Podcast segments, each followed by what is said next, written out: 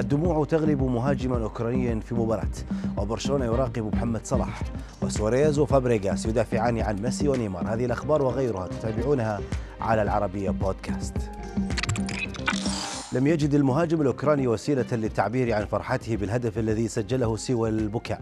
وحدث ذلك عندما سجل الجناح الأوكراني أندريه يارمولينكو هدفا لصالح فريقه ويست هام الإنجليزي بعد دخوله بديلا في مباراة جرت الأحد.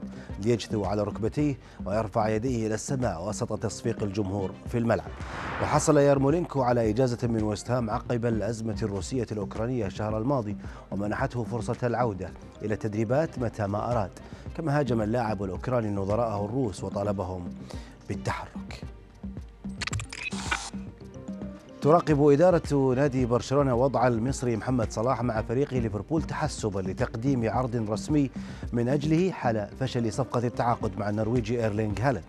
وأفادت صحيفة آس الإسبانية أن صفقة انتقال هالاند إلى البارسا تبدو معقدة بسبب المطالبات المالية المبالغ فيها من جانب اللاعب ووكيل أعماله ووالده مما يجعل الوصول إلى اتفاق بمثابة الأمر الصعب. وذكرت الصحيفة أن إدارة البارسا أبدت إعجابها في وقت سابق بمستوى المصري صلاح خاصة بعد فشل مفاوضات تجديده مع نادي ليفربول حتى الآن وعدم وصول الطرفين إلى أي اتفاق شفهي أو رسمي. دافع الأوروغوياني لويس سواريز والإسباني سيسك فابريغاس عن زميليهما السابقين في برشلونة.